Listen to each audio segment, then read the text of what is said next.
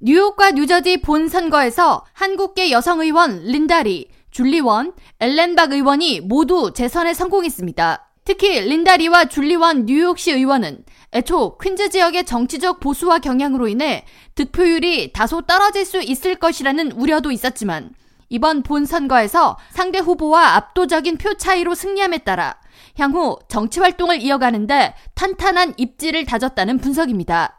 뉴욕시 선거관리위원회에 따르면 린다리 의원은 64%의 득표율을 얻으며 공화당 버나드 차우 후보가 36%의 표를 얻은 것보다 큰 차이로 유권자들의 지지를 받았으며 줄리원 의원은 무려 80%의 압도적인 지지를 얻으며 재선에 성공했습니다.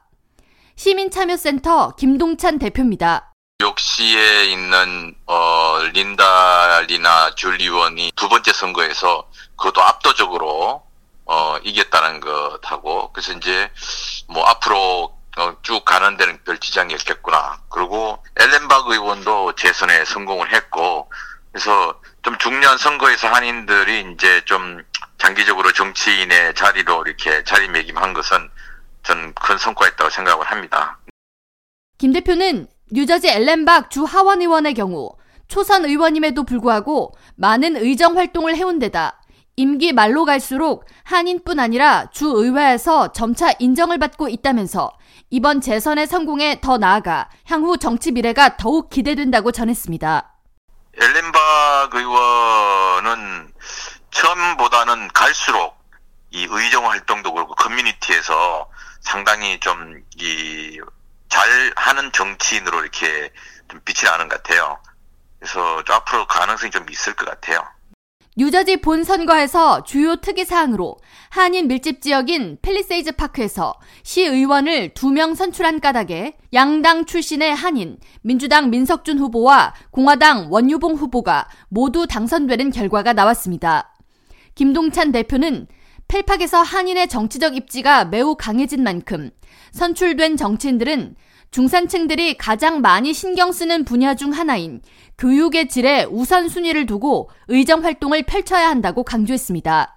또 펠팍에 또 한인들이 민주공화 나란히 당선이 되고 이런 것들 보면서 한인들의 정치적인 입지들은 강화되었는데 앞으로 중요한 것은 의정 활동을 잘 해야 된다고 봅니다. 이 안타깝게도 한인들이 밀집한 지역의 교육의 질이 자꾸 떨어져서 오히려 한인들이 거기를 떠나고 있는데 어, 교육의 질을 높이고 시정 활동들을 좀 잘해서 한인들이 좀 더 밀집한 지역구로 계속 어, 그야말로 뜻밭을 잘 가꾸는 것이 필요하지 않을까 그런 생각이 듭니다. 이번 선거에서 아쉬운 점으로 전체적으로 투표 참여율이 낮았다는 것과 그 중에서도 한인들의 투표 참여율 역시 높지 않았다는 점을 들 수 있습니다.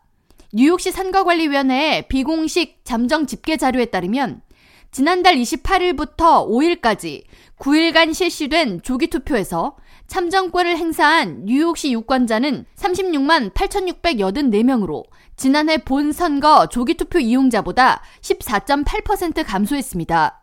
뭐 한인뿐만 아니라 전반적으로 이 선거 선거 참여율이 좀 많이 낮았고 한인들은 뭐 전체 일반 유권자들보다 좀 더 낮은 그런 느낌입니다.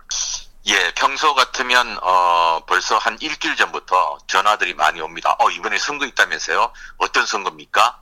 어 내가 누구를 찍어야 됩니까? 뭐 이런 식의 질문이라든지 아 나 유권자 등록을 했는데 어 이사를 갔는데요. 뭐 투표 어떻게 할 수 있습니까?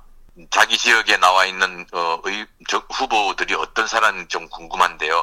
이런 질문들이 꽤나 있었거든요. 근데 어, 그런 전화들이 좀, 어, 상당히 좀, 어, 없었다고 볼 수 있습니다. 선거에 대한 관심도가 좀 많이 떨어진 걸로 그렇게 판단이 됩니다. 김 대표는 한인 후보들이 점차 늘어나고 있는 시점에 한인 유권자들의 투표 참여율은 주 평균보다 더 높아져야 할 때라고 강조하면서 내년에도 8080 캠페인, 즉 80% 이상 한인 유권자 등록과 80% 이상 투표 참여를 위한 캠페인 활동을 이어가겠다고 밝혔습니다. K라디오 전영숙입니다.